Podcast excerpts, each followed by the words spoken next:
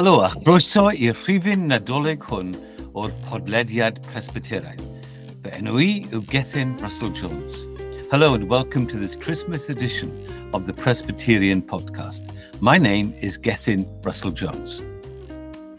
Yn y rhifin dwyieithog hwn, byddwn yn clywed oddi wrth ddwy weinidog ym Methesda ac y bydd y parchedig Nan Paul Davis yn cloi gydag epilog ddwyieithog. In this bilingual edition, we'll be hearing from two church ministers in Bethesda, and the Reverend Nan Powell Davis will offer a seasonal epilogue. Mae'r parchedig Nan Powell Davis, ysgrifennydd cyffredinol yr Eglwys Presbyteraidd yng Nghymru, newydd orffen pererindod heddwch, cerdded ar draws Gogledd Cymru gyda chyd grisnogion o Eglwys Presbyteraidd Cymru a ffrindiau o gymorth crisnogol ag eraill. Wrth aros ym Methesda, wnaeth i gyfarfod ar ddwy weinidog lleol, Sara Roberts o'r Eglwys yng Nghymru a Nerys Griffiths o'r Eglwys Presbyteraidd.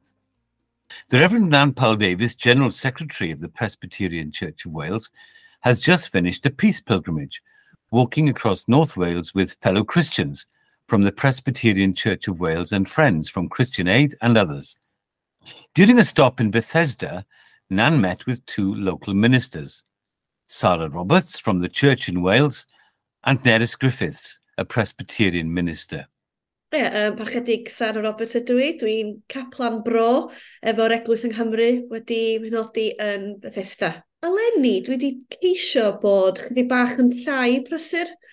Um, hynna reit controversial, mae'n siŵr, ond y dwy flynedd dwytha o dolyg mor brysur.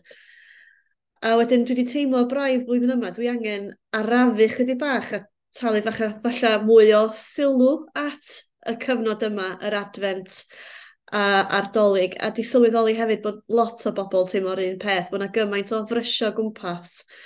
Um, bod o'n amhosib weithiau jyst cael yr amser i feddwl amdan be da ni'n paratoi amdani. Felly eleni, dwi wedi trio gwneud llai, dwi'n meddwl. Um, ond trwy'r advent, ar nos, nos Wenar, na, dim nos Wenar, ar nos Ferchar, da ni'n cynnal rhywbeth dwi'n galw'r awr air. Sef just awel, um, just awr o myfordodau, cerddoriaeth a distawrwydd efo golau canhwyllau. Sydd yn just rhywbeth really braf yn, yng nghanol o'r wythnos. Mae bobl yn gallu just taro i fewn am 5 munud neu'r awr cyfan neu be bynnag sy'n gennyn nhw uh, yn ganol o'r wythnos. A wedyn dwi wedi newid o yn, y, yn yr advent i just canolbwyntio ar themau yr advent. Um, jyst i helpu bobl falle tawelu, llonyddu, gael yr amser yna mewn bywyd brysur i, i canolbwyntio ar um, beth sy'n mynd ymlaen yn yr advent a beth da ni'n neud wrth aros amdan y dolyg, sef dyna beth di ystyr advent, de, yr aros a'r paratoi.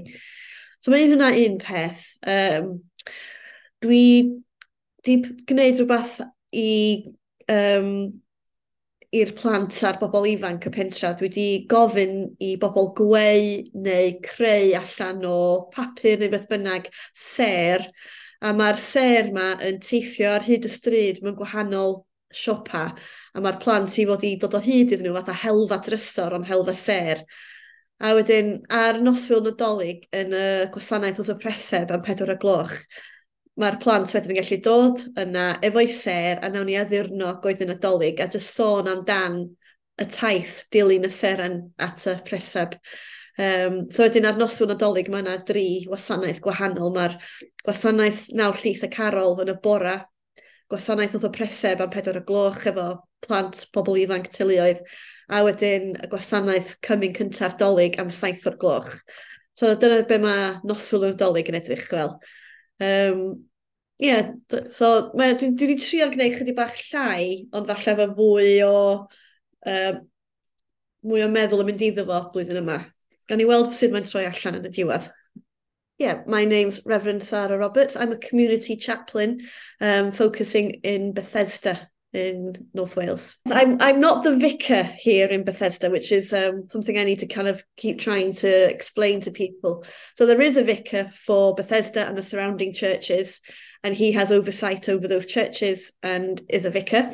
The uh, Bangor Diocese licensed me here to be a new role, which is just being trialed, really, kind of like a pilot thing, um, as a community chaplain to work more in the community. Uh, so that's what my role is here. I'm trying to do things a little less um, crazily this year, but Christmas is always really busy. And the last couple of years were incredibly busy, as it is for all clergy at this time of year. And I think this year I've tried to just take things a little slower, maybe do fewer things, and have more time for reflecting and thinking on, you know, what it means to be in Advent and what waiting and preparing actually looks like, um, and preparing for Christmas. Um, so this year, recently I started a new service, a midweek thing in the evenings. We call it the Awr Aur, the golden hour. And it's a quiet hour. It's mostly silence, uh, lots of beautiful music, um, and some reflection. But the focus is on people being able to be silent for a while, and it's in candlelight. And so we've done that for a while this year. And then in Advent, I've changed it to focus on the themes of Advent to give people that opportunity to just come and be still and think about what Advent means, um, that waiting, the anticipation, and the preparation. So we're doing that through Advent. And then I've um, created this little um, treasure hunt for the kids in the area. I asked local people if they could make stars. So people have knitted me stars. People have made them out of um, felt and ribbon and and glittery wire. And a gentleman has made some out of plywood for me. And they're going to be they're moving around the high street in different locations so that the children can find them. And then the idea is that they bring them on Christmas Eve to the crib service and then we can decorate the tree and I can talk to them about you know the journey following the star to the crib and everything like that. Um, so that's happening. And so Christmas Eve we've got three services. We've got the 11 o'clock service in the morning is going to be our nine lessons and carols traditional carol service. The crib service at four which is for children young people and the young at heart. And then our seven o'clock is our Christmas Eve communion. So that'll be quite a busy day on Christmas Eve Um, but other than that, I think it's a little quieter this year. Na Griffiths ydw i, a dwi yn ferch i'r pachedig Hugh Pritchard. Um, a dwi'n dod o'n reidiol os Llangysiolis yn Sir Fôn, um, ac yn byw yn Ganarfon ers fydd i'n 18 mlynedd mis Ionawr yma. Um, dwi'n weinidog ers blwyddyn, ers cyntaf o Ionawr flwyddyn yma. Felly mae wedi bod yn um, dipyn o sialens i ddweud y gwir. Um, bach o sioc goros um, ysgrifennu mwy o bregesau na oeddwn ni. Um, ond na, mae, mae, mae wedi bod yn braf. Um, a hefyd, um, mae wedi bod yn dipyn o siwrna. Um, dod i nabod pobl a um, gweld sut mae'r capelydd yr hedag yn bod, dach bod, bod, bod yn midog ys blwyddyn. Um, o'n i'n mynd dall beth oedd yn mynd ymlaen um, da chwod pan bod y blaenoriad yn cael cyfarfodydd faint mae'n gostio i redag capal, um, a faint mae, da chwod, gymaint o waith sydd ar yr adeilad a pethau felly, so mae hynna wedi bod yn agoriau llygad. Do, o, dwi'n mwynhau dolyg. Dolyg ydy'r um, amser gorau. Mae'n brysur, ond mae, dych bod o'n i yn cael athro neithiwr, um, hanna di pimp, dwi'n weinidog y fanna, o'n nhw wedi um, trefnu gwasanaeth um, mae angen hiws di wneud a um, da chi'n bod chi Clive uh, James yna hefyd yn helpu ac yn gwneud pethau a da chi'n bod oedd y gwasanaeth yn rhagorol da chi'n bod pobl yn cymryd rhan oedd chi jyst yn teimlo yr ysbryd yn adolyg a da chi'n bod wedyn eisiau Bethesda ac oedd nhw efo cyngor nadolig oedd um, Menai Williams wedi i drefnu a da chi'n bod y holl dalenta yma sydd allan efo pobl ifanc a, a cor yn canu Um, ydy, mae'n mae adag prysur, ond mae'n adag dwi'n fwynhau am bod, da chfod, mae'r ma teimlad, da chfod, da chi'n teimlo bo, um, bod ECGs wedi cael ei i enni a mae'n jyst yn rhoi wmff mewn ffordd i chi. Da bod, mm -hmm. wedyn mae o'n help i mi wedyn y dechrau'r flwyddyn am bod mae'r amser yma'n anodd, bod falle si mam flwyddyn i'r mis rhagofyr dwytha. Um, a wedyn mae o wedi bod yn sialans Um, ond mae chai mi ddim yn gymryd gymaint o bobl o amgylch fi sy'n helpu a mae jyst gwyl uh, y geni jyst yn rhoi gobaith ac yn helpu chi um, dod drwyddo fo lle. Um, mm-hmm. so i dechrau'r flwyddyn dwi, dwi yn edrych ymlaen, yndi mae'n sialans. Dwi'n dwi mynd i bod bod o'n idog yn hawdd o bellfor. Um, mae o'n dipyn o sialans. Ond wedyn, pe chi efo digon o bobl sy'n cefn i chi'n helpu, mae'n gwneud y gwaith yn hawsach, ynddo? Mm. My name's Neris Griffiths, and um, I've been a minister since the 1st of Jan January this year.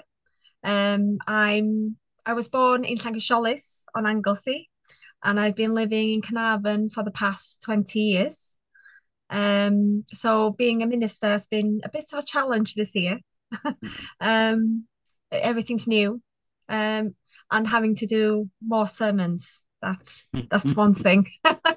and um, but yeah, it's been a challenge getting to know people and seeing how all the churches um, runs because that's totally new. Um, like um, seeing how you know the cost of keeping a church and how everything works from um, and um, yeah it's it's been it's been quite a challenge um, but i'm enjoying it christmas really you know it's one of my favorite time of the year I love Christmas. Um, and you know, and you know, going to the service yesterday at Llanrug, we we um, had the sacrament, um, and then and in the night we had in Caethro Christmas um, carol singing, people taking part, and then um, uh, uh, the same in Bethesda, and listening to the talents that are available and the choir and everything like that. It was just wonderful um, and it just lifts you up. And you know, I think it's just to remind people, you know, that feeling they get on Christmas, that they can feel like that throughout the year. Um, it's just a wonderful, wonderful feeling being a Christian. And you know, even though this year was hard for me and my family because I lost my mother this this time last year. And you know, just sitting there listening to music gives you hope. It it gives you that feeling you can carry on. Um, because he's with you always. And I think that's what the church needs to show people is that, you know, you can have that feeling, you can have that hope. Um, and that's going to be a challenge in January. But I'm looking forward for my second year. And I think it's wonderful as well because I have a teamwork um, behind me. You know, I've got a good team behind me um, helping me to move things and support me. So that makes a, a lot of difference. Ac yn olaf, cawn neges tymhorol oddi wrth Nan. And finally, Nan gives us a seasonal message. Y bobl oedd yn rhodio mewn tywyllwch a welodd oleuni mawr. Yr rhai a fi'n byw mewn gwlad o gaddig didew – a gafodd lewyrch golau. Aml heist orfoledd iddynt, chwanegais lawenydd. Llawen hant oedd flaen fel yn adeg y cynheuaf, ac fel y byddant yn gorfoleddu wrth rannu ysbail, oherwydd drylliais yr iau oedd yn faich iddynt, a'r croesfar oedd ar ei hysgwydd, a'r ffon oedd gan ei gyrwr fel y nydd midian. Pob esgyd ar droed rhyfelwr mewn ysgarmes, a phob dilledyn wedi ei drybeiddi mewn gwaed, fe'i llosgir fel tanwydd. Canus bachgen a aned i ni, mab a roed i ni, a bydd yr awdurdod ar ei ysgwydd. Fe'i gelwir cynghorwr rhyfeddol, diw cadarn, tad bythol, tywysog heddychlon. Ni bydd diwedd ar gynnydd ei lywodraeth – nac ar ei heddwch. I orsedd Dafydd a'i frenhiniaeth i'w sefydlu'n gadarn a barn a chyfiawnder. O hyn a hyd byth. Bydd sel arglwydd y lluoedd yn gwneud hyn. Wel, fel da ni'n gweld rwan yn yn epilog ar ddiwedd y podlediad yma, a'r Nadolig yn agosau, Mesia yn yn atgoffa ni – be ydy priodoledda y baban sydd eto i gael ei enni? Gwaredwr byd. Y meseia hir ddisgwyledig. A gyda ni'n gweld y bydd o'n dod, ydy ni'n gweld i fydd o'n dod yn frenin tragwyddol ac yn dod o linach dafydd. Wel, yma yna bedwar enw neu pedwar teitl y meseia yn ei roi yn fama. Yn gyntaf, da ni'n gweld i fod o'n gynghorwr rhyfeddol. Mae o'n rhoi cyngor rhyfeddol ac mae allufa yn fawr. Y mae o yn un doeth, neu fel da ni'n darllen yn llyfr Job. Ganddo ef y mae nerth a gwir ddoeth hineb y mae o'n mynd i fod yn arweinydd gwleidyddol. Un sy'n barod i godi ei lais, a hynny yn wir fel da ni'n darllen drwy'r testament newydd. Y mae o yn deud ei ddweud. Y mae o'n herio y status quo, a gobeithio yn adolyg hwn yn bod o'n yn herio ni hefyd. Ac fel cynghorwr rhyfeddol, mae o'n arwain y ffordd ac yn wir. Fel da ni'n darllen yn efengil Ioan, Iesu ydy'r ffordd y gwirionedd a'r bywyd, y mae o'n datgan hynny amdano ei hun. Y mae o'n ddoethineb perffaith ac arno ef y mae llywodraeth yn gorwedd. Gan fo yn unig y mae'r awdurdod a'r hawl i gael rheoli. Yna da ni'n darllen i fod o yn ddiw cadarn. Yn ddiw sydd wedi ei ymgnawdoli, yn ddiw sydd wedi dod yn ddyn ac yn ddiw sydd yn dod i'r byd. Ac yn ddiw y mae o'n holl alluog. Mae o hefyd, mi hoffwn feddwl yn fama drwy ddeud i fod o'n ddiw cadarn, i fod o'n arwr, neu efalla bod y gair – Saesnag yn tycio'n well i ni, sef hiro. Ef yw arwr ei bobl. A sgwni os ni'n gofyn i chi, pe bai? Chi'n cael dewis heddiw yma i fod yn unrhyw un o'r superheroes. Pa un fysa chi'n dewis bod? Y mae o'n holl alluog. A'r golw yma ydy ydy Iesu, ydy Iesu ei hun yn arwr i chi? Yn arwr am ei fod o wedi trechu pechod a marwolaeth?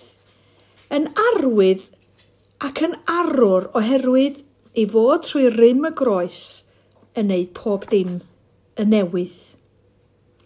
Ac yda ni, da ni'n darllen i fod o yn dad bythol neu yn dad tragwyddol, yn dangos gofal yn adlewyrchu gofal y tad. Nid dim ond cyfeirio at berson cynta'r drindod, y tad, ond mae o'n golygu hefyd, fel y mae o'n deud wrth Philip yn yr efengyla, y mae'r sawl sydd wedi fy ngweld i wedi gweld y tad. Yn Iesu, da ni'n cael gweld a profi cariad y tad, a hwn yn gariad sy'n para am byth yn gariad tragwyddol, does dim diwedd arno fo, a does na ddim osgoi o chwaith. Ac yna yn ola y Meseia yn dweud wrtha ni i fod y baban sydd yn cyrraedd yn byd ni yn mynd i fod yn dywysog heddychlon. Fe fydd ei dernasiad yn cael ei adnabod trwy ei shalom A'r gair hwnnw yn golygu wrth gwrs iechyd neu llesiant, well-being. A mae o hefyd yn golygu hapusrwydd, ffyniant, a hefyd darfod i elyniaeth. Y mae'r testament newydd yn deud wrthyn ni, fel y mae wedi trechu satan ei hun hefyd, ac yn heddwch sydd yn dileu ac yn trechu drygioni ac yma'r heddwch tangnefedd hwn ddim ond yn bosib i ddod drwy yr arglwydd ei hun. Tywysog heddychlon ydy cymeriad diw, a trwy ei aber dros y groes dros ni, da ni'n gallu cael heddwch gyda diw. Ond dim ond trwy ras diw y mae hyn yn bosib. Ac y mae Iesu yn deud wrth i ddisgyblion, yr wyf yn gadael i chi dangnefedd yr wyf yn rhoi i chi fy nhangnefedd fy hun. Nid fel mae'r byd yn ei roi yr wyf i yn ei roi. Tangnefedd Crist felly. Tangnefedd Iesu Grist.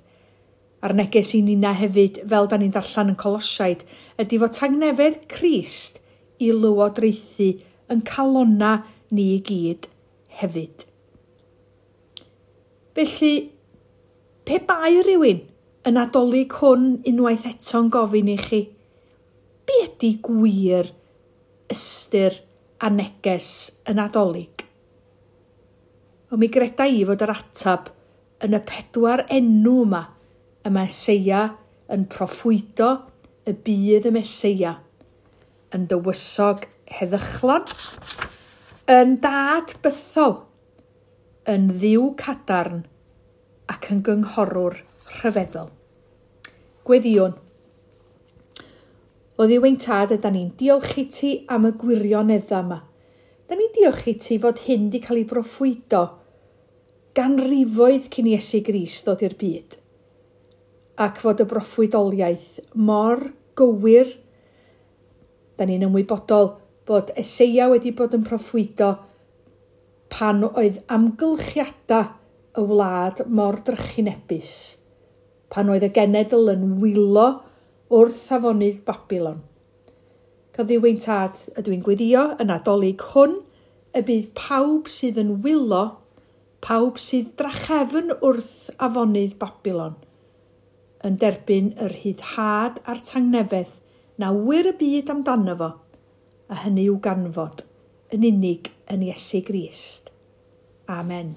Wel, un awr podcast and here on the epilogue of this pos- po- of this podcast this um, this month, we actually look on these titles that the prophet Isaiah had for Jesus. And of course, we realize that the prophet Isaiah is prophesying 750 years before Jesus came to our world. And first of all, he calls him a wonderful counselor. And most probably, it's likely one name that expresses his ability as a political guide and leader. We know a lot about political leaders in our world today, but Jesus is one that is ready to raise his voice, to speak truth to power, and a one that we see constantly in the New Testament that is ready uh, to provoke and to ask questions to the status quo. And of course, he also guides us to do the same. And of course, Jesus also said about himself that he was the way, he was the truth, and he was the life. We see that ruling, that counselling lies with Jesus and that he is the only one because of who he is that is able to do so. Secondly, we see that he is a mighty God. The child here is God incarnate. The word translated mighty has the additional meaning, funnily enough, of hero. And I wonder when I utter that word if you had superhero powers, what superhero would you want to be? And what and why would you want those powers? But the Lord is the infinite hero of his people, the divine warrior who has triumphed over sin and death.